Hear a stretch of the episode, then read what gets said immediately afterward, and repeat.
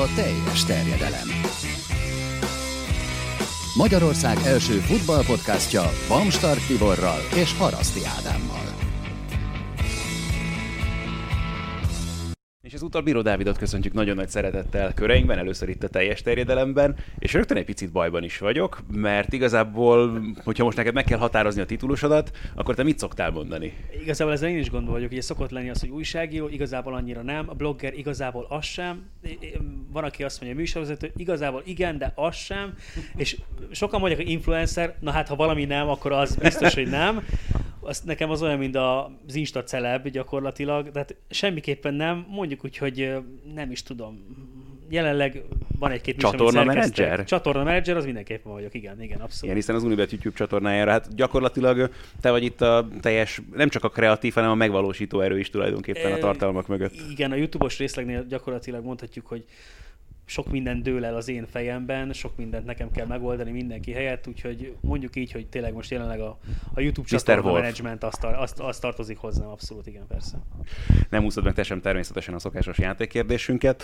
Kicsit kacifántos lesz a történet, amikor Gyenge Bazsi itt volt nálunk néhány héttel ezelőtt, ő azt mondta, hogy nagyon szeretne egy portugál edzőt a Sporting kispadjára, végül is megkapta. De ugye az a vicces, hogy Ruben Amorim január 4-én lett igazából, hogy akkor játszotta vezetőedzőként első osztályú csapat élén az első mérkőzését szerencsét egy korábbi Benfica játékos került a Sporting kispadjára, aki kétségtelenül jól teljesítette a Bragánál, minden esetre kicsit furcsa, hogy már is átkerült a Sportinghoz. Január 4-e óta viszont a Braga 25 pontot szerzett a portugál élvonalban, és az a kérdés, hogy hány olyan csapat van az európai topligákban, aki az azóta eltelt időszakban ezt a 25 pontot felül tudta múlni. Hát én egy ilyen nagyon gyors számítást próbáltam végezni. Szerintem a német bajnokság nem megy annyi ideje, hogy 25 pontot lehetett volna cseles, szerezni. Cseles. én azt gondolom, hogy a Liverpool meg a Láció. Úgyhogy kettő. Dávid? Szerintem csak a Liverpool, a Láció nem biztos, hogy szerzett annyi pontot.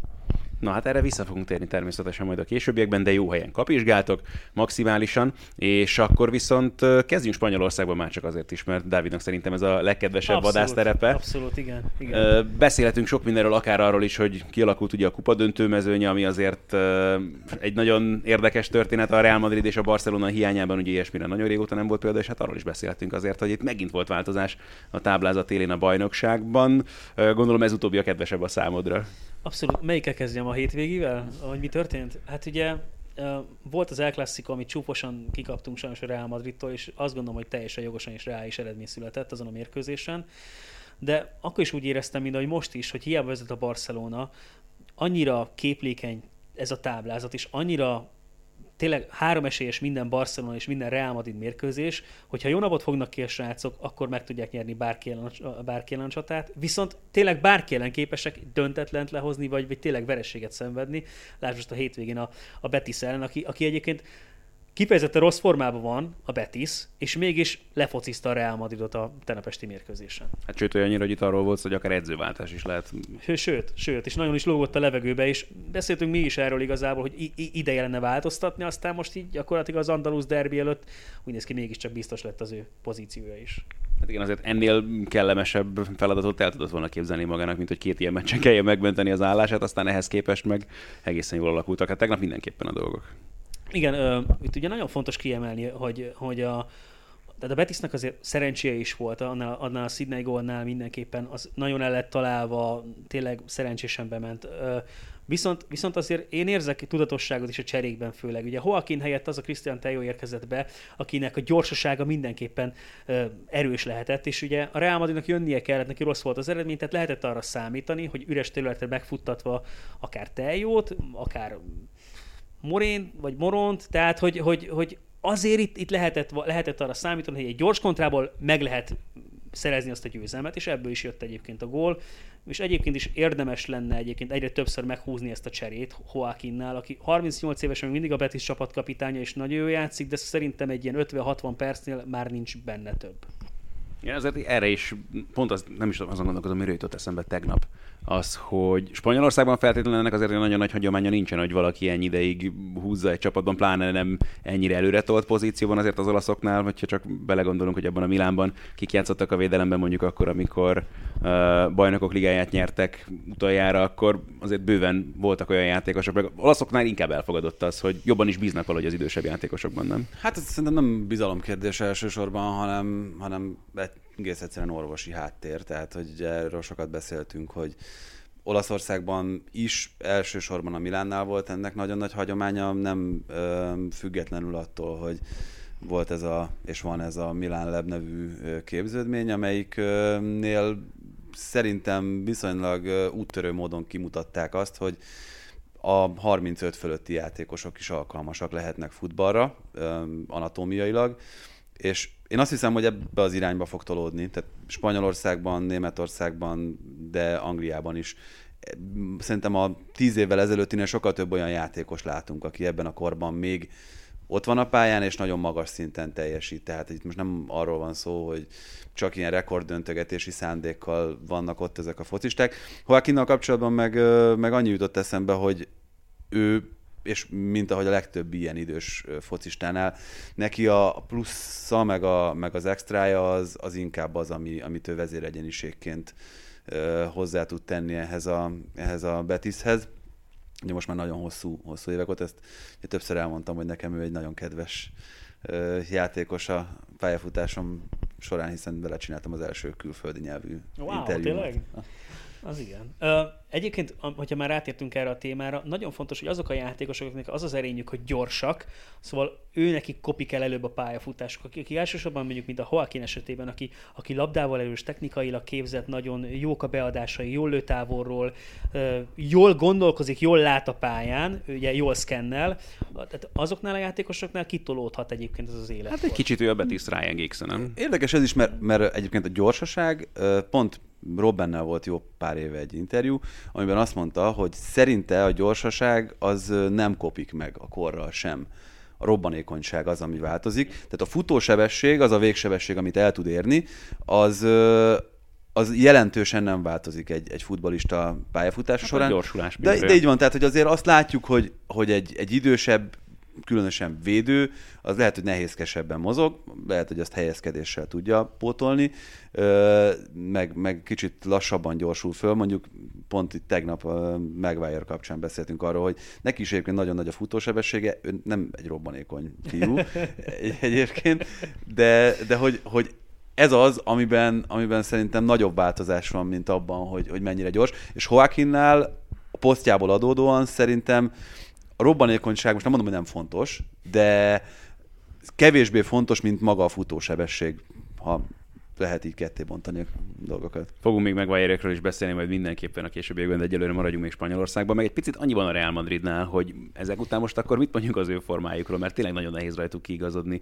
Nyertek egy klasszikót, azért a BL-ben ugye vereséget szenvedtek a Manchester City-től, hazai pályán most kikaptak a Betis-től, ugye kiestek korábban a királykupából is, szóval az utóbbi néhány hét az eléggé hektikusan alakult Zidanék számára. Finoman szólva igazából, és igaz, nem is, nem is érteni, hogy mi a probléma. Az egyik, egyik meccsen Benzema tényleg fantasztikusan játszik, aztán meg van egy kapuralövés egy 11-esből az egész mérkőzésen.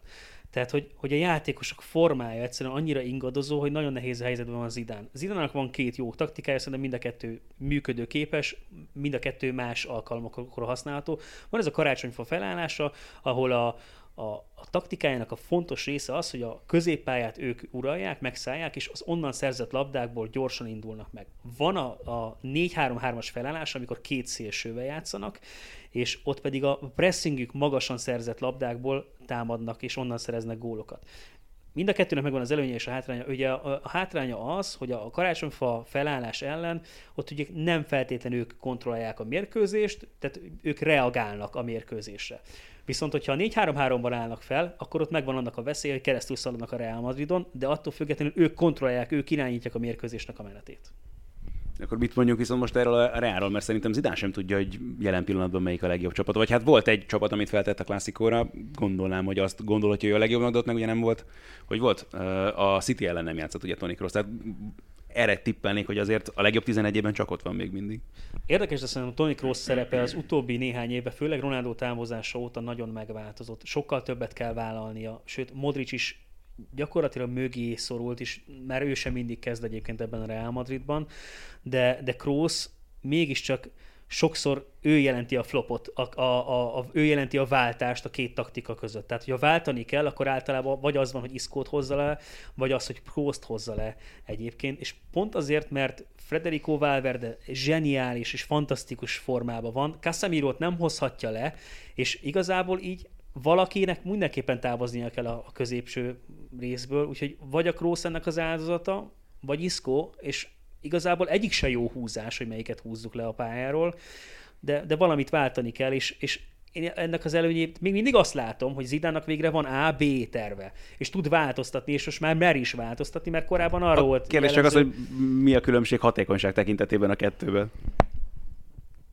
Ez ellen, ellenféltől is függő. Tehát az ellenféltől is függő. Látszott, hogy mennyire hatékony volt a karácsonyfa felállás a Barcelona ellen. És ugyanaz a karácsonyfa felállás mennyire nem működött az Atletico Madrid ellen. Szerintem itt, itt attól függ, hogy ki az ellenfél, hogy melyik a, ami hatásosabb. Hát én meg arra lennék kíváncsi, hogy mennyire számolt Azárral a szezon megelőző, mert azért amennyi mérkőzésen pályára tudott lépni, hát nyilván nem ezért hozták ide alapvetően, és ez nagyon sok mindent kellett, hogy átírjon azért idén fejében is, nem? Hát egyértelműen um, nem tudom, hogy az mennyire írt át bármit, hogy, hogy Azár milyen formában volt, meg hogy ő, ő mennyire bitorolta azt a, azt a helyet, amikor egészséges volt mások elől, mert ez a Real Madrid azért talán kijelenthetjük, hogy ebben a szezonban akkor működött igazán jól, amikor, amikor nem Azárról múltak a dolgok a, a csapatban, és ennek nem így kellett volna lennie, tehát hogy nyilvánvalóan pont egy, egy olyan típusú játékosnak hozták őt, aki ha kell, akkor egyedül meg tudja oldani a dolgokat, egyedül át tudja lendíteni a csapatot bizonyos holdpontokon.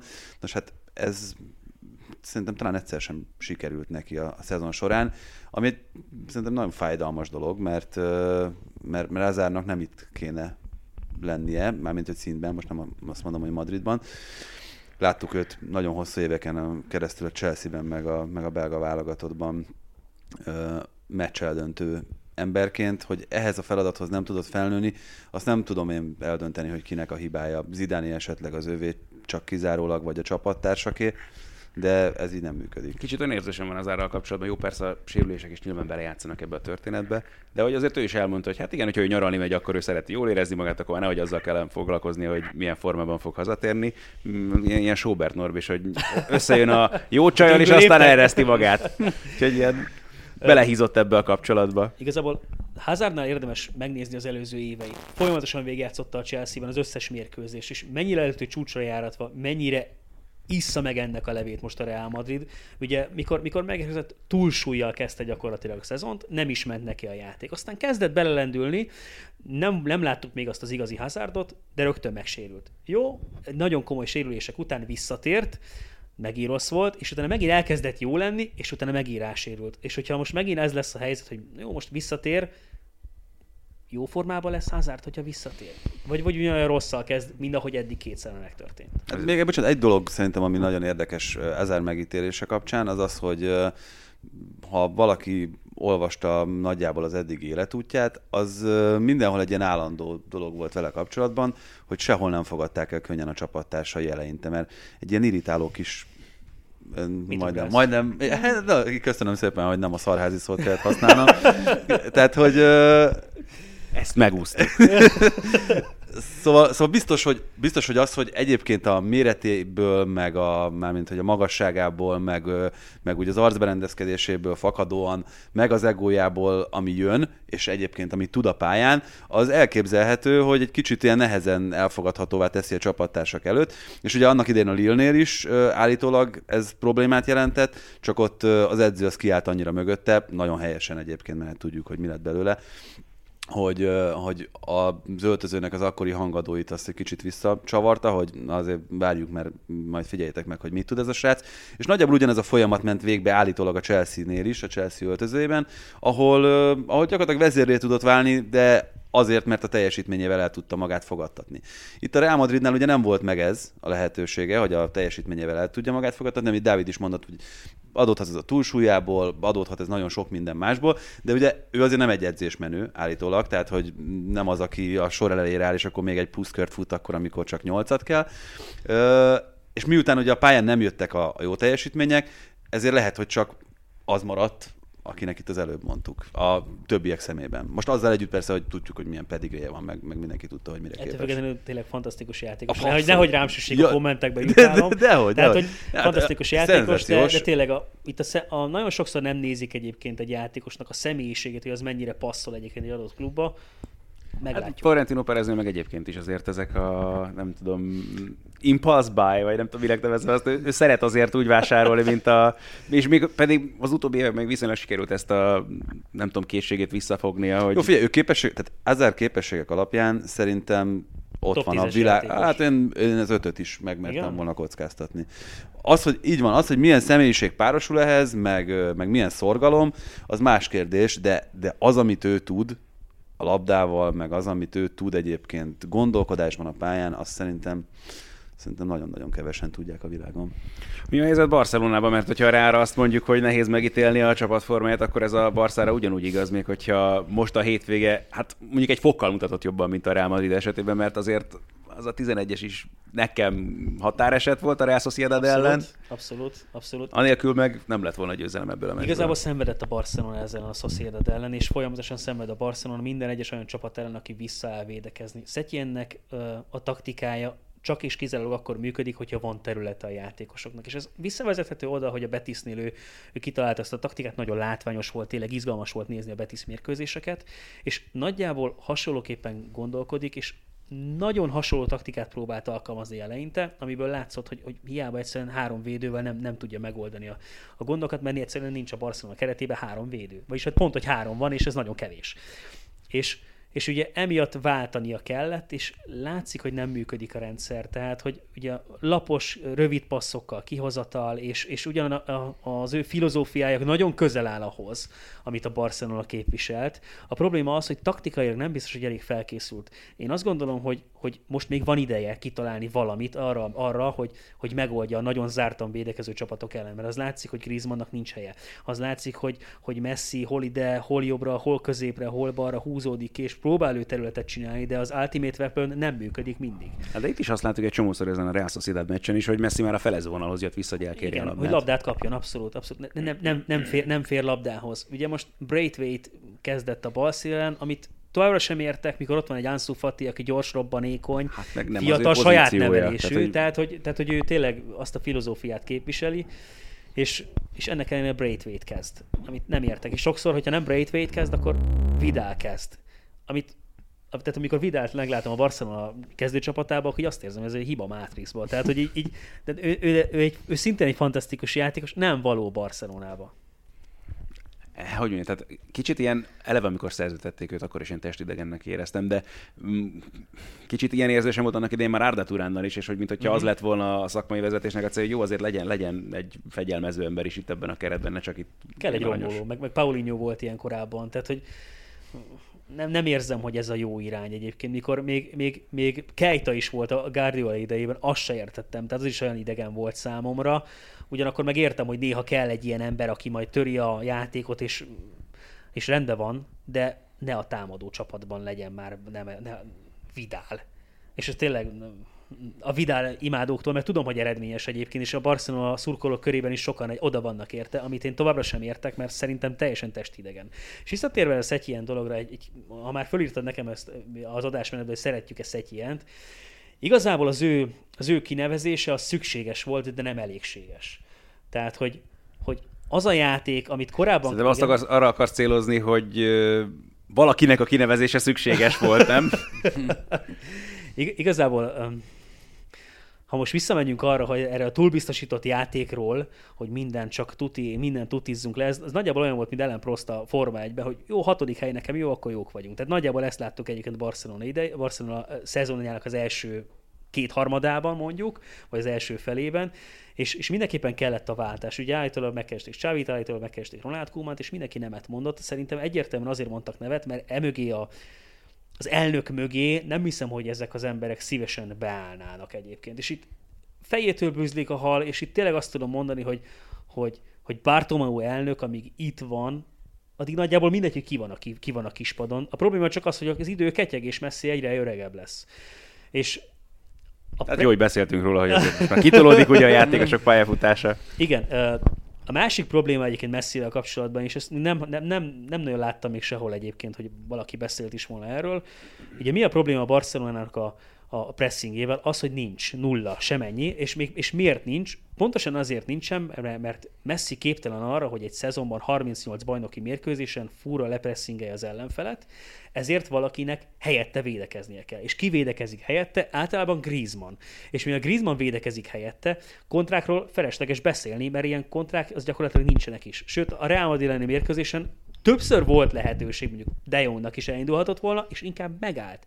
Pontosan azért, mert nincs elől az a csatár, az a támadó, akivel össze lehetne játszani, és gyors kontrát véghez, le, véghez lehetne vinni. Szerintem lassan el kellene gondolkozni azon, hogy, hogy Messinek a 20 legfontosabb bajnoki mérkőzésen kell játszani, és az összes bajnoki meccsen, de akkor teljes mértékig pressingeljen, és, úgy, és, akkor, és akkor az ellenfél térfelén szerzett labdákkal meg is van az a taktikai gond, amivel jelenleg küzd a Szetjén. Hát messi nem látom magam előtt, hogy pressing. Ugye ez jutott nekem is eszembe egyből, teljes mértékben pláne. Egyébként, hogyha emlékeztek a 23 vagy 25 éves messzire, az még igenis pressingelt, ott még tényleg az egész csapat támadott, és az egész csapat védekezett. Futott a labda után, tehát pressing, nálam nem az a pressing, amit Messi játszott. A pressinget akkor csinált, amikor bemutatkozott ellenünk a válogatottban. Igen, van jól is nézett szemben. Ez a legszebb két perc volt.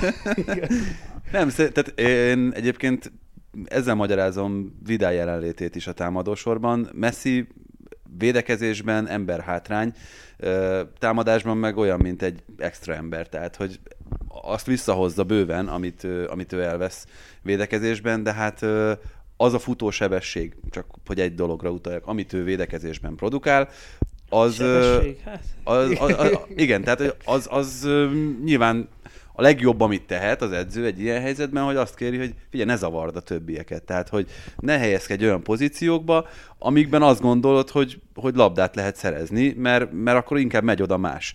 És én azt gondolom egyébként, hogy Vidal azzal a futó mennyiséggel, meg azzal a szerelő, meg ütköző készséggel, ami, ami neki van, ebből kompenzál ebből hivatott kompenzálni valamennyit, az, hogy ezt ö, jól csinálja-e vagy sem, azon lehet vitatkozni. Én a Napoli elleni mérkőzést néztem vissza, ott azzal együtt, hogy hülyeséget csinálta a végén, azzal együtt megcsinálta azt a melót, amit egyébként másoknak vagy másnak kellett volna elől. Tehát ebből a szempontból valahol meg tudom érteni azt, hogy, hogy miért is használja őt ilyen, és miért is alkalmazza őt ebben a rendszerben. Hát van egy csapat, amelyik nagyon szerette volna, ugye Arturo Vidát a soraiban tudni a téli átigazolási időszakban, az internacionálról van szó, volt ugye Antonio Conte korábban azért élt át sikereket vele. Mielőtt belemennénk itt a Derby, Itáli, Derby Itáliának az eseményeinek a taglalásába, a szokásosnál kicsit korábban válaszolom meg a kérdést, már csak azért is, mert a Láció az egyetlen, amely abban az időszakban, amíg Ruben Amorim ott volt, a Braga élén több pontot tudott szerezni a saját bajnokságában, mint a Braga. Azért ezen is mosolyogtunk már Hát ugye becsúszott nekik az az egy vereség elég is volt hozzá. Aha, ugye, annyi. szerintem kevesebb meccset is játszottak, ugye a portugálok ja, gyorsan a, elkezdték. Az egy hét, az egy hét plusz miatt. Pontosan. Igen. Meg kupamérkőzések is voltak, igen, úgyhogy igen, igen. nyilván ez is belejátszott azért ebbe a történetbe. Hát tényleg, igen. Itt a Boxing Day-es időszakot én oda gondoltam volna valóban. De nekem úgy lett, hogy a, a szériá, mint hogy egy héttel később indult volna, vagy, vagy csak én nekem rémlik rosszul. Nem, hát ez ugye mindig uh, vízkeresztkor rajtól, Akkor. január 6. Viszont akkor tényleg maradjunk a Derby Itáliánál, mert ez is egy nagyon érdekes kérdés. Ugye első körben arról volt szó, hogy május közepére, végére halasztják majd ezt a mérkőzést, aztán most hirtelenjében mégiscsak ezen a hétvégén rendezték meg. Az egész nagyon furcsa úgy, ahogy van. Nem tudom, hogy ha már így alakult persze, hogy rendeznek meccseket, akkor nem tudom, nem lett volna szerencsésebb azokkal a mérkőzésekkel folytatni, amik egyébként is megrendezésre kerültek volna így ezen a hétvégén. Így az egész forduló is furcsa volt, az egy dolog, de tényleg az, hogy nem véletlenül hívják úgy ezt a meccset, ahogy ráadásul nagyon fontos is a bajnoki cím szempontjából. Szerintem ez egyik csapatnak sem volt jó, hogy így került megrendezésre. Hát nagyon gyanús a, a dolog sajnos. Van olyan, tehát most ezt ugye hétfőn délelőtt vesszük föl, kedden délután lesz az a ligaülés, ahol, ahol nagyon súlyos döntéseket hozhatnak meg. Én félek attól, hogy, azért nem az eredeti időpontban rendezték meg, mert ki kellett egyenesíteni a, a fordulót. Tehát, hogy ha rendeztek meccseket a hétvégén, akkor felmerülhet mindenkiben a kérdés, hogy miért nem azt a fordulót rendezték meg, amit mostanra terveztek. Ugye hat meccsel voltak mínuszban, azt most bepótolták, most mindenkinek azonos meccs száma van, és hozzá kell tenni, hogy a játékosok sem akartak játszani. Ugye a játékos szakszervezetnek kijött egy közleménye kora délután, amiben, amiben azt hangsúlyozták, hogy ők nem tudnak ilyen körülmények között a futballra koncentrálni. Ugye Olaszországban azért ez a koronavírus helyzet, ez nagyon eszkalálódott az elmúlt napokban.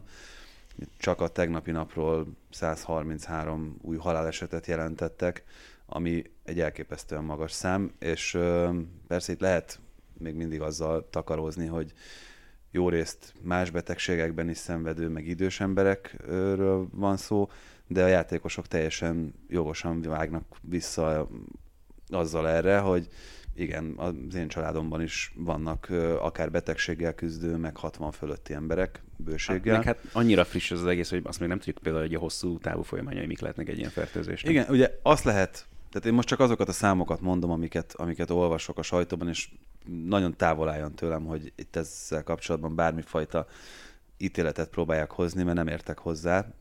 Tényleg csak másodkézből tájékozódom én is, de a 7500 regisztrált betegből, ugye ez percenként változik ez a szám, most itt tegnap esti adatokat mondok, 622-en gyógyultak meg eddig. Az egy nagyon-nagyon kicsi, nagyon alacsony szám, 10% alatti.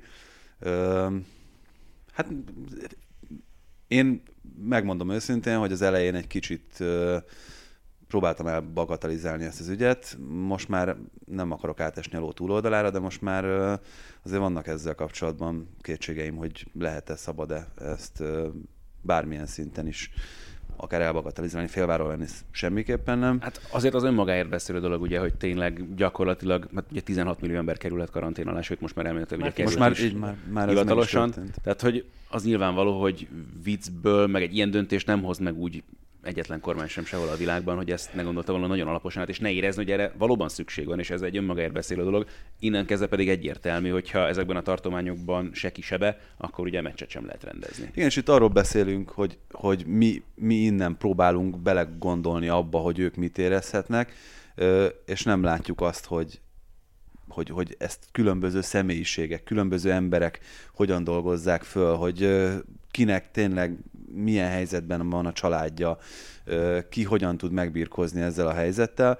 Úgyhogy tehát visszatérve arra, hogy, hogy milyen körülmények között rendezték ezt a meccset, az egy nagyon-nagyon különleges, meg egy, meg egy érdekes dolog. Most itt a nézők kizárásáról még akkor szót sem ejtettünk, hogy úgy kell pályára lépni játékosoknak, hogy nem akarnak futballozni.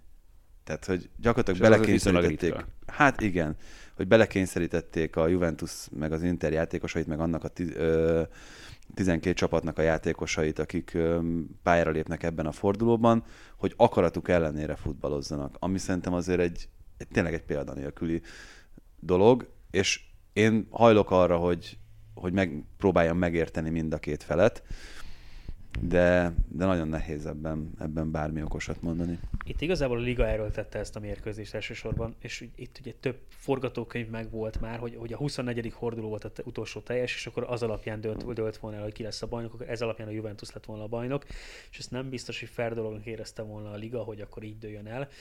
Viszont sok minden érdekes kérdés van még és itt tőletek is kérdezem, mint tévésektől, hogy, hogy nem tudtok készülni gyakorlatilag így a mérkőzésre. Hogy ez ilyenkor hogyan van.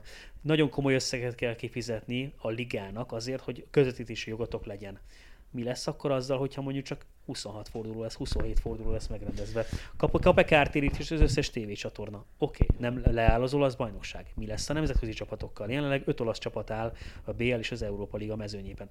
Mi lesz velük? Semleges pályára visszük ezeket a mérkőzéseket? Mennyi lesz akkor az hát de ugye, reális? Tehát nagyon ugye, sok nem is utazhatnak például, tehát nagyon fú. Tehát hát, a legkeményebb egyébként ez volt, én uh, szombaton Győrben voltam uh, kézi bajnokok ligája mérkőzésen, ahol már ugye ki volt írva, hogy a koronavírus fertőzés veszély miatt nem lesz pacsizás a meccs végén, közös fotózkodás semmi igen, a igen, játékosokkal, és akkor egy olasz játékvezetői páros vezette a meccset, akik ugye a bajnokok ligájában, Európa ligában már nem is kerülnek küldésre. Itt a következő fordulóban a labdarúgóknál. Nehéz ezekkel a dolgokkal nyilván bármit kezdeni, meg a legkeményebb itt az embereknek egyébként a reakció nyilván. Ugye kiszivárogtak már ezek a hírek korábban, hogy ugye a teljes lezárást tervezik ezekben a tartományokban, és elkezdtek menekülni az emberek Olaszországban is. Igen, délre. Hát az, amit itt Dávid feszegetett, ez egy, egy nagyon-nagyon érdekes dolog, és egy nagyon sokáig fejthető téma, mert még mindig, tehát akkor még mindig csak az idei dolgokról beszélünk mi van, mi van jövőre? Hát, mi lesz, hogy lesz egy, elméletileg egy Európa-bajnokság, ugye ezzel igen, kapcsolatban sem tudjuk még és, egyelőre. És, és akkor, akkor belegondoltunk abba, hogy most itt a 22. forduló alapján fogják majd a, a helyezéseket, az európai kupaindulásokat leosztani. Mi van a kupával, ahol ahol Jó, ugye lehet egy Európa lehet, Liga helyet. Final Four fognak csinálni gyakorlatilag belőle majd. Igen, lehet, de ott is lehet egy Európa Liga helyet ö, szerezni. Én Hú, nem, nem látom, meg nem tudom, hogy, hogy mi lesz ennek a vége. Hát erről nyilván korai is beszélni, lehet, hogy nekünk is szerencsésebb Úgyhogy az, nem tudom, hogy vagytok vele, én nekem, amikor néztem tegnap ezt a meccset, és kíváncsi vagyok, hogy, hogy erre mit mondatok, nekem az a gondolat kezdte el befészkelni a fejembe magát, hogy nem tudom, hogy ez jó-e, amit, amit, amit gondolok, de ennek azért valahol tehát, hogyha az, a, az az ára, hogy üres stadionokban kell játszani, a játékosokat el kell zárni teljesen a közönségtől, ennek akkor is folytatódnia kell. Tehát, hogy ezt, ezt a, ér, tehát ért, értem azt is, hogyha azt mondjátok, hogy, hogy ez, ennek így nincs értelme, mert, mert el tudom fogadni abszolút ezt az érvelést is, de legalább ezt az örömöt ne vegyék el az emberektől. Ami lehet, hogy hülyeség, mert, mert persze vannak sokkal fontosabb dolgok, mint a foci, de hogyha ezt meg lehet biztonságos körülmények között tartani legalább ilyen szinten, akkor ne okozzunk történelmi káoszt. Hát igen, ez a kérdés, hogy, és ez az, amiben aztán persze a legkevésbé látunk Egyébként bele, hogy... én azt gondolom, és bocsánat, hogy a szabadba vágtam, hogy szerintem az lesz a forgatókönyv, hogy az összes mérkőzés semleges pályán fogják rendezni, ahova be lehet engedni különböző nézőket, akik nyilván nem olaszok lesznek, és nyilván Azért nem, nem gondolom, hogy ja, most a BL meccseket mondod. Nem, nem csak a BL meccseket, szerintem az olasz bajnokokat is. Ugye az olasz kupa döntő, már, meg szuperkupa döntő már, már volt külföldre elvéve, szerintem ez lesz a megoldás, hogy hogy egy, egy másik országba áthelyezik ezeket a de, de az a baj ezzel, hogy... hogy Tudom, ugye, hogy olasz bajnokságot... De, de, de nem csak ez, tehát ugye Németországban is most már majdnem ezernél van a regisztrált uh, esetek száma. Egyes Svájcban ugye, Egyes hát állam. igen, kontinens tudsz váltani. Ez, ez, a, ez az egyetlen, ami...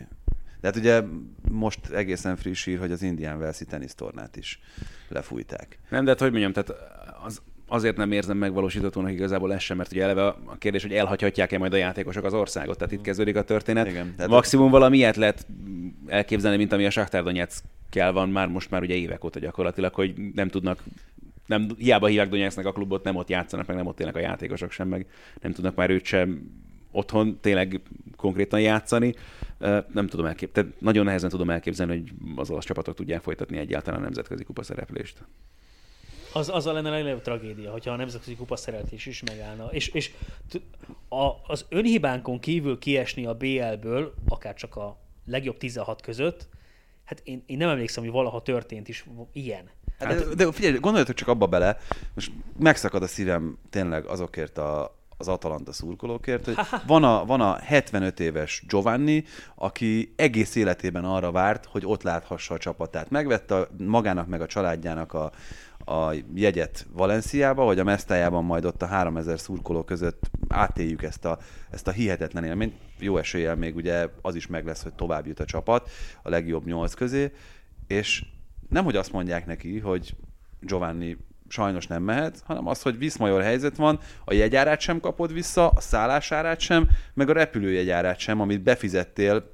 a nem tudom, sok év összekuporgatott munkájával. Tehát, hogy E, ezeket a, ezeket a személyes drámákat, hogyha az ember végig gondolja, fú, szerintem tényleg szörnyű, egészen szörnyű, és lehet, és hogy ez, a büdös életbe a Valencia ebbe a helyzetben nem kerül bele, és soha nem lesz esélye abba, hogy, arra, hogy, hogy ezt átélje. Csak, és most mi olyan dolgokat feszegetünk, amelyek szigorúan a futballhoz kapcsolódnak, hát millió olyan dolog van nyilvánvalóan, amiben nem tudunk belemenni, viszont tényleg maradjunk egy kicsit a focinál már csak azért is, mert mondjuk már csak Paulo Dybala is többet érdemel annál sem, mint hogy ne beszéljünk róla egy szót sem itt a körülményeknek köszönhetően, de beszéljünk azért tényleg magáról a mérkőzésről is, mert tényleg egy döntő fontosságú meccsről beszélhetünk a széria esetében. Hát igen, ugye lehet, hogy a bajnoki címről döntött, ahogy itt az előbb már ezt, ezt feszegettük a legjobb Juventus teljesítmény volt szerintem ebben a szezonban.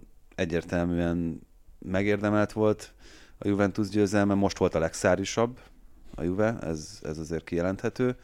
Ö, hogy ez, ez mennyire ö, ezeknek a steril körülményeknek köszönhető, az megint csak meg, megérdemelne talán néhány szót. Ö, ugye a Digisporton például a stúdióban feszegették ezt a kérdést szerintem teljes joggal, hogy mennyivel kevesebb a falt, mint egy normál meccsen, mint egy normál olasz, mert 12 szabálytalanság volt az első fél időben egy Juventus-Inter mérkőzésen, ezt az ízlelgessük, tehát hogy, amiknek szerintem ilyen 35-40-es átlaga van, így teljes meccset tekintve. Elképzelhető, hogy egyébként az a, az a vegytiszta szári foci, ami, ami ilyen laboratóriumi körülmények között tud talán a legjobban működni, az nem véletlenül pont ezen a meccsen, pont szurkolók nélkül, meg tűz nélkül, meg, meg minden más nélkül működött ennyire jól. Ha, ha ez kellett, hogy döntsön a két csapat között, akkor a Juventus megérdemelten lesz bajnok. Itt igazából nem csak a, nem csak a szabálytalanság, hanem a, a játéknak a tempója is láthatóan sokkal lassabb volt. Én megmondom hogy zongoráztam, a pont akkor ment a, a Betis Real Madrid meccs, és, és ég és föl volt a kettő közötti különbség, pedig hogyha valamelyik nagyobb rangadós és fontosabb mérkőzés, egyértelmű a derbi állja. Ugyanakkor meg egyébként itt a, a gólnál, hogyha már mondta Dybala gólját, tehát Ashley Youngot megkérdezem, hogy mit csináltál ott kétszer, de biztos nem lesz kontétól egy, egy fejsimogatás velettese biztos. Igen. Az ami egészen zseniális mozdulat volt egyébként. Tehát, hogy nem nagyon jutna eszébe az embernek, hogy azután, hogy átvette bal a labdát, akkor azt úgy ballal tegye még el a hosszúba, és nyilván ez kellett ahhoz, hogy ebből így gól legyen. Hát igen, ott az átvételtől kezdve, ahogy betört a 16-oson belülre az összjátékon keresztül, ez megmutatta azt a zsenialitást, ami Dybalában rejlik, meg az, hogy csereként kellett beszállni, az azt is megmutatta, hogy, hogy miért akad el általában itt ez a, ez a gépezet. Hát ez egy, ez egy nagyon jó, jól működő dolog lehetne, hogyha, hogyha Dybala akár még egy szezonra tudná állandósítani ezt a formát. Itt ebben a szezonban azért voltak olyan jelek, hogy ez, ez összejöhet. Szerintem az első Juventusban játszott idénye után ez most talán a legjobbja neki, de, de még nekem mindig hiányzik az a konzisztencia, ami, ami ahhoz kell, hogy őt tényleg a legmagasabb polcra helyezzük nem csak Olaszországban rendeztek rangadót, hanem ugye Angliában, Manchesterben is egészen konkrétan. És még a múlt héten még viccelődtél ugye el az esélyesről, hogy na most akkor Manchester az milyen színű is, és mi a helyzet, és még ő is olyan vissza, hogy hát igen, hát azért a City a jobb csapat. Ehhez képest ugye lehúzta úgy ezt a szezont a Manchester United, hogy minden körülmények között jobbnak bizonyult a Citynél a saját mérkőzéseiken. Igazából ugye Solskjaer háromszor verte meg a Guardiolát, de ettől jobb edző, mint Guardiola. Mint, mint Ludas Matyi hát, nem? Szerint, szerint, szerintem egyébként, és, és itt valóban nyert a Manchester United, valóban kivédekezték, valóban rendben van. Itt a probléma az, hogy ez a Manchester United úgy viselkedett, úgy, úgy játszott, mint egy meglepetés kis csapat a Premier League-ben. Tehát a Crystal Palace nyújtja ugyanezt a játékot, akkor azt mondom, hogy oké, okay, de ez a Manchester United a világ leggazdagabb klubja, a világ legnagyobb klubok között az egyike, aki beáll védekezni öt védővel, és tulajdonképpen indítgatja a szélsőit, és akkor majd lesz valami, majd szerez egy érdekes szabadrugás után egy gólt, ugye szerencsésen, meg, meg ugye hát az, a, az, a, az Ederson féle megmozdulás, az gyakorlatilag a harmadik volt a mérkőzésen, ami ilyen, hát finoman szólva kifogásolható volt, és ugye McTominay azt szépen berúgta, az rendben van. De a taktikából kiindulva, én, én nem értem, hogy Szulsier miért csinál így, így, a, a, azután a három pont Esett után, az amit, amit, amit most komment, tehát, tehát hogyha ha a Barcelona így nyerne bajnokok ligáját, én szégyelném magam. Tényleg szégyelném magam. Hát most a Porto így nyert bajnokok ligáját. De ez se igaz egyébként. Azt nem, az a Porto az még, még szerintem egyáltalán. Sőt, ugye utána az Inter sem, hogyha ugyanazt az edzőt nézzük, aki ezt, ezt véghez vitte. Én azért nem értek ezzel egyet, mert szerintem a Manchester City-t csak ilyen csúnyán tudod megverni. De ugyanez volt a helyzet Guardiola Barcelonájára is. Azt is csak csúnyán tudtad megverni. Meg vannak ilyen csapatok, amiket, amiket egyszerűen, még hogyha a Manchester United is vagy, csak akkor lehet esélyed, hogyha, hogyha fölvállalod ezt a, ezt a típusú játékot. Nem emlékszem olyanra az elmúlt három évben, hogy a Manchester City-t bárki úgy verte volna meg, hogy, hogy lefociszta volna a pályáról, és, és nem engedte volna át a, a saját térfelén. Az, hogy hogyan tömörült a Manchester United a saját kapuja előtt, azt szerintem nagyon jól szervezett volt. Egyrészt, másrészt meg itt azért a City, amelyik egyébként szerintem messze a legjobban tud játszani felállt védelem ellen az összes csapat közül a világon, megérzi De Bruyne hiányát. Tehát, hogy sakkoznia kellett Guardiolának, mert jön az Arsenal elleni meccs, utána egy Newcastle meccs a hétvégén. Jó, és azért egy, pontosan, tehát hogy látva ezt ott a is kell, igen, taktikát, igen. Ott is kell majd kapaszkodni, meg kaparni, de azért azt hozzá kell tenni, hogy, hogy itt most például a következő két meccsen, hogyha mind a kettőt esetleg elbukja a Manchester City, akkor a Liverpool lesz bajnak, hogy nem lép pályára többet ami, ami azért egy, de, egy, igen, egy, egy elég unikális dolog lenne a maga nemében, de hát hogyha mondjuk csak egyet elveszít a kettő közül, akkor a Liverpoolnak egy hétfői győzelem kell a Goodison Parkban, tehát hogy itt vannak azért érdekes forgatókönyvek. Szóval De Bruyne hiánya is azért erősen meglátszott. Ez, amit mondtál, Dávid, ez egy nagyon fontos aspektus szerintem, hogy Ederson pályafutás egyik legrosszabb meccsét hozta, benne volt az első gólban, utána ugye majdnem beengedett egy hazaadást, aztán utána odapasszolta meg, tehát értem, hogy sietni kellett a végén, de hát az ennyire nem, hogy, hogy tök, tök ideálisan ment oda McTominayhez, akiről meg szerintem azt meg kell hagyni, hogy, hogy hihetetlen nagy szintet lépett ebben a szezonban, most ugye csak csereként lépett ugyan pályára, de, de ő nagyon-nagyon fontos emberré vált a Manchester Unitedben, és azért saját nevelésű játékosként így gólt szerezni a City elleni derbin, az, az, egy, az egy elég jó érzés lehet, hogyha... Itt egy játékos mindenképpen kiemelnék, az pedig a, a Fernándes, aki, akit ugye azért igazoltak, mert hogy a Manchester United igazából felállt védelem ellen nem tud működni de akkor miért teszik be egy ilyen mérkőzésen, oké, okay, hogy adott egy gólpassz szabadrugásból, de számtalanszor volt, hogy kontra esetén teljesen szabadon volt, és senki nem passzolt neki, mert tudták, hogy mi lesz, akkor megállunk, lassítunk, és majd akkor próbál húzni valami, valami különlegeset vagy extrát.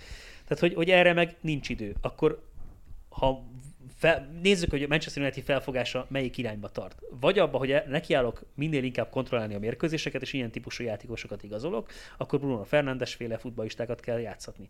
Ha meg nem ez a tervem, hanem az, hogy furra lekontrázom a legnagyobb csapatokat, és erre játszik egyébként a Liverpool ellen a, a, a United is, tehát nem csak a City City ellen, hanem minden, jó, minden igazán jó csapat ellen, akkor meg Fernandesnek semmi keresni való nincs a kezdő csapatban. Szerintem ez nagyon-nagyon ellenfélfüggő, tehát hogy vannak olyan csapatok, amik ellen a Manchester United csak kontrázni tud, mint ahogyan említetted te is a City-t vagy a Liverpoolt, és vannak olyan csapatok, mint amilyen a Burnley, ugye az a Burnley elleni vereség az indított el ezt a jó sorozatot, ami, amiben azóta a United van, és már azt hiszem kilenc mérkőzés óta. Uh, amik ellen, ha nem akarsz, akkor is dominálnod kell. Tehát akkor is ö, valamit hoznod kell. Az úgy szerintem Bruno Fernandes esetében sem működik, meg nem működőképes, hogy csak azokon a meccseken használod őt, amikor egyébként dominálnod kell, mert ö, lehetnek olyan meccs szituációk, mint ahogy itt most a City ellen is kellett ez a passz, amit, ö, amit Marcialnak adott a gól előtt, amikor pont az az apró lökés, pont az az apró mozdulat szükséges ahhoz, hogy, hogy, hogy meglegyen az a momentum, ami, amivel el lehet dönteni egy meccset. Számomra is egyébként nagyon meglepő módon Bruno Fernandes ezeket hozza, sőt, tehát hozzátette azt a, azt a hozzávalót szerintem a Manchester United támadójátékához, amiből eddig a legnagyobb hiány volt. Tehát kreativitás nem nagyon volt ebben a csapatban, ez az egyik kulcs, a másik az, meg ugye tegnap itt beszéltük a stúdióban is, hogy nálam nem Anya Matic. Tehát, hogy ő olyan, olyan egyensúlyt hozott a pályára, ami most csak egy, egy ilyen éles váltással, ami a Manchester City-ben nincs. Tehát, hogy Mátics mellett még Freddy jó játékosnak néz ki. Abszolút, de tehát, így, hogy... tehát Mátics az a focista, aki mellett mindenki sokkal jobb játékosnak tűnik, mint amilyen előtte volt. És ez, ez szerintem egy óriási erény, a, nálam a középpályás Fernandinho ugyanez nem a védő Fernandinho. A, a középpályás Fernandinho szerintem, ha egyébként nem mondjuk Matic fiatalabb lenne 5 évvel, meg mondjuk nem a Manchester United játékosa lenne, akkor ö, karakterében egy tökéletes pótléka lehetne Fernandinho-nak, sokkal inkább, mint Rodri. Ez is egy érdekes dolog, hogy vele mennyire sült be a City, de talán annyiban érdemes mi Bruno Fernandesről beszélni, hogy eleve az nagyon furcsa, hogy megérkezik egy játékos. Oké, okay, nyilván őt okkal szerződtette a United, de egyből beteszed a csapatba, egyből kezdőnek kell lenni, egyből játszania kell minden mérkőzésen, és pont talán ebből is fakadt az, az, amit mondott Dávid az előbb, hogy feltétlenül azért még oké, okay, most már azért itt van egy bő hónapja a Unitednél, de még nem biztos, hogy minden dolog úgy működik az ő esetében a csapat játékában, úgy ismeri akár a játékos társakat, és az ő reakciókat, és fordítva is, hogy ők úgy ismerik már őt, hogy úgy tudja bevenni a játékba, hogy erre feltétlenül szükség lenne, és ami egy-két hónap múlva majd sokkal jobban is működhet. Csak a beszoktatási időszak, mint olyan, az nem nagyon volt meg. Hát az nem. Nem volt rá idő egyébként. Tehát, hogy itt, itt, itt be kellett tenni, mert hogy borzasztóan nézett ki a Manchester Unitednek a támadójátéka. És Fernandes játéka egyébként lendített, de benne van továbbra is a következő veszély. Egyrészt nagyon szeret távolról lövöldözni, amiből hát viszonylag ritkábban van gól. Van, hogy elsül a lába, és akkor ebből tök jó YouTube összevágásokat lehet csinálni. Ugyanakkor meg mindig szeret, mindig kulcspaszt akar adni. Úgyhogy emiatt van az, hogy az ő passz hatékonysága, viszont a posztjához képest az igen, igen alacsony, 71-2 százalék, ami... Sőt, volt már 60 százalék alatt is valamelyik meccsem. Igen, igen, csak kevés. És a, és a védekező munkája, hát ez, ez, ez valamivel jobb, mint Messi maximum. Körülbelül ennyi. Igen, viszont szerintem pont azt a direkt játékot hiányoltuk eddig a United játékában. Tehát, hogy ez, ez tényleg egy olyan elem, ami, ami eddig hiányzott, és valóban így van, tehát, hogy ha azt nézzük, hogy hány labdát veszít el a Manchester United Bruno Fernandesen, a lövéseivel, meg, meg, meg a rossz passzaival, meg mindennel együtt, akkor a mérleg egyik serpenyőjében ott van egy ilyen 20 fölötti szám meccsenként, ami brutálisan magas. De hogyha azt nézzük, hogy hány helyzetet teremt ezzel szemben, meg, meg hányszor tudja úgy ö, befejezni az akciókat, hogy az esetleg gólveszélyes, szögletet eredményező szituáció legyen, akkor szerintem minimum kiegyensúlyozza, de inkább, inkább pozitívba hozza ezt a mérleget. Tehát nem a képességeivel van baj, hanem a nevelésével. Egyébként meg kéne nevelni ezt a játékos, és akkor tényleg akár ő belőle is lehetne top 10-es. Előre is elnézést kérünk, de kicsit rohanós lesz az adás vége, már csak azért is, mert cseppet megcsúsztunk a felvétellel, viszont egyrészt van mindenképpen egy meccs még a hétvégéről, amiről uh, szeretnénk beszélni még hozzá a Gladbach Dortmund rangadó, meg egy picit egyáltalán a helyzet a német bajnokságban, és akkor a Dortmund kapcsán azért már mehetünk a bajnokok ligája irányába, és mert hogy ott is nagyon jó kis meccsek lesznek majd megint. Ezen a héten többek között a Dortmund párizsi vendégjátéka is.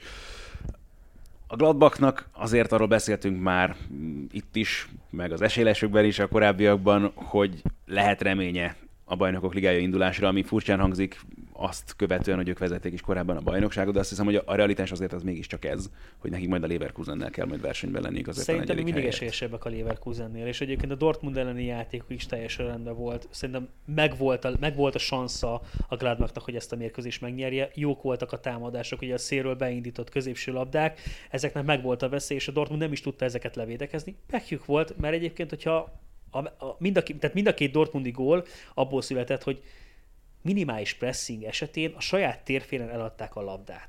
Hát ez, ez gyakorlatilag az a legnagyobb hiba, ez minden edzőnél, minden bajnokságban, minden játékosnál, hogy saját térfélen ne add el a labdát. Rukki tacsra még az is jobb, hogy saját térfélen ne add el a labdát, ebből született két gól.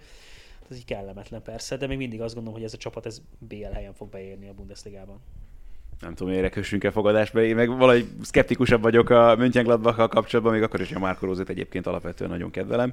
Viszont akkor érdemes szerintem elindulni egy picit a bajnokok ligájába olyan szemmel is, hogy ez a döcögös Dortmund teljesítmény is azt mutatta, hogy Egyébként is tudtuk, hiába nyerték meg az első meccset, hogy nem lesz egyszerű dolguk ezzel a hazai pályán bekapott góllal a visszavágón, de így még inkább pessimista vagyok az ő lehetőségeikkel kapcsolatban, ami a folytatást illeti. Érdekes lesz ez a, ez a PSG Dortmund, szerintem egy sok gólos meccs lesz, mert nem nagyon tudom elképzelni azt, hogy megúszta kapott gól nélkül a Paris Saint-Germain hazai pályán ezen a Dortmund ellen, és ezzel együtt a, a PSG-t tartom esélyesebbnek, úgyhogy ahhoz, hogy ez, ez összejön, ahhoz azért egy, nem, egy 4-2, vagy valami, valami ilyesmi eredmény kéne, én, hogy... Én el tudom képzelni, hogy kettői lesz, és akkor végén 11-esek fognak dönteni, és pont azért, mert hogy a, a PSG-nek szerintem jönnie kell, és támadni is fog. Én azt gondolom, az első 15-20 perc biztos, hogy meg lesz nyomva. Hogyha lesz gól a PSG szempontjából, akkor nagyon izgalmas mérkőzésre számítunk. Amúgy, ha nem lesz, akkor, akkor szépen lassan elkezdi majd a Dortmund húzni az időt, és amiben benne lesz a kockázat, mert akkor egyre inkább jön föl a PSG, akin azért láttuk, hogy keresztül lehet szaladni. Tehát, nem tudom, hogy a Dortmund tud-e időt húzni meg. Tehát, hogy pontosan az a fajta és itt van vetődnek fel bennem kérdések Lucien Favre kapcsolatban megint, tehát hogy tud-e valóban taktikusan játszani ez a Dortmund, tud-e valóban taktikusan csapatot kiküldeni a pályára Lucien Favre, ezzel kapcsolatban vannak, mert oké, okay, hogy tempofoci az megy, az, azért az már megmutatkozott, de itt vannak, vannak olyan hiányosságok, akár egy, egy Hummels leolvadás is bármikor benne van például.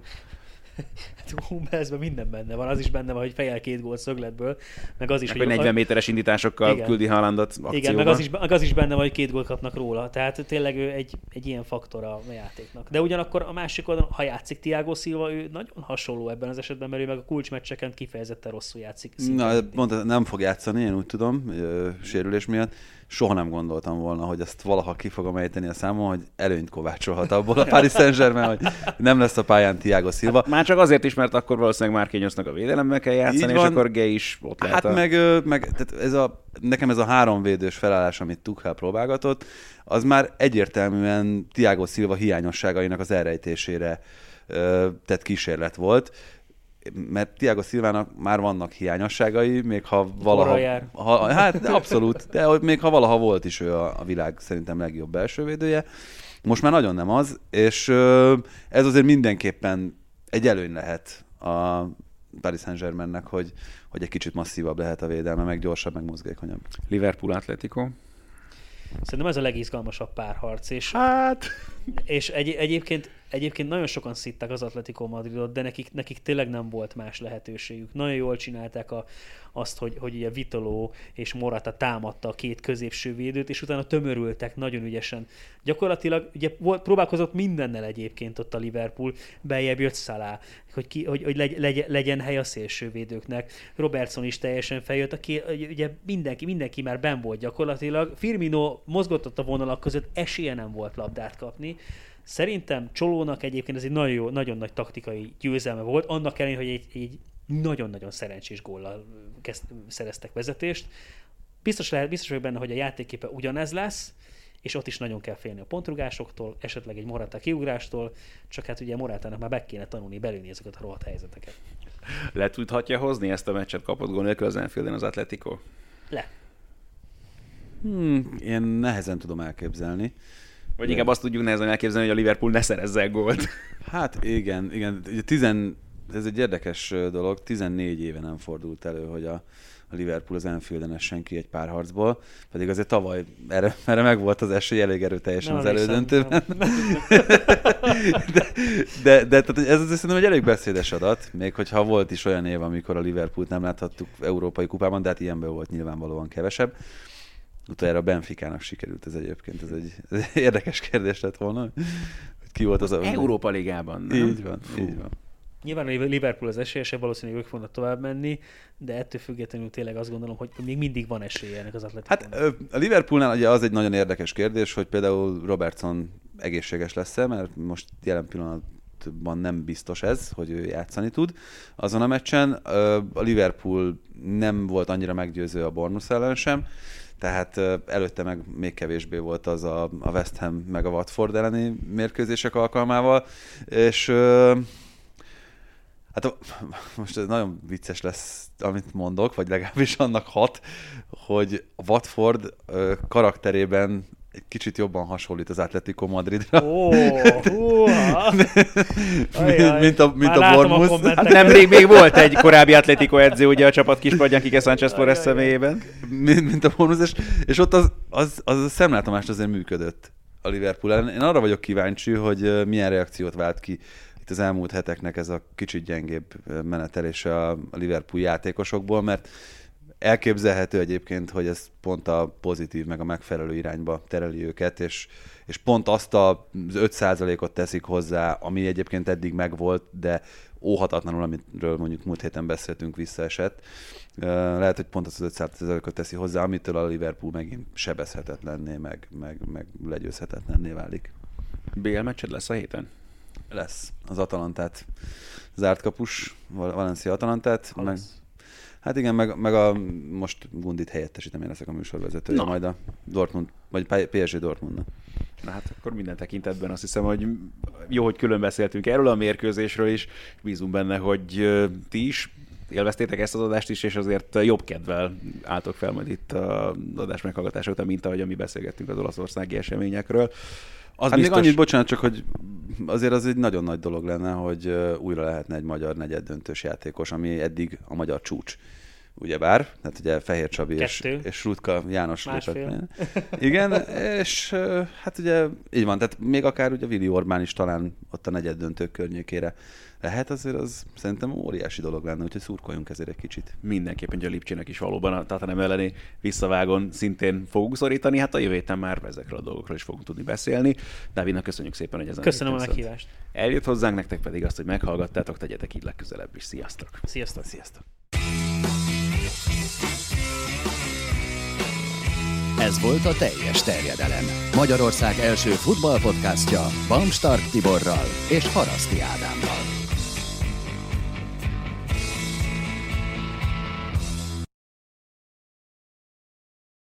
Ha más podcastekre is kíváncsi vagy, hallgassd meg a Béton műsor ajánlóját. El tudod képzelni, hogy a podcastet, amit éppen most hallgattál, fél év múlva már a mesterséges intelligencia generálja? Mi sem. De ha érdekel, eljött már a gépek lázadása. Hallgass bele az Embertelen podcastbe. Orsós Lajos vagyok, a műsor házigazdája. Egyelőre még élőben. Egyelőre. Fedezzük fel együtt, hogyan ismerkedik, randizik, mesél és vitatkozik Betty és Péter, két teljesen mesterséges intelligencia. Lajos, a podcast címét mond még egyszer, Léci. Oké. Okay. Embertelen podcast. Ez a műsor a Béton közösség tagja.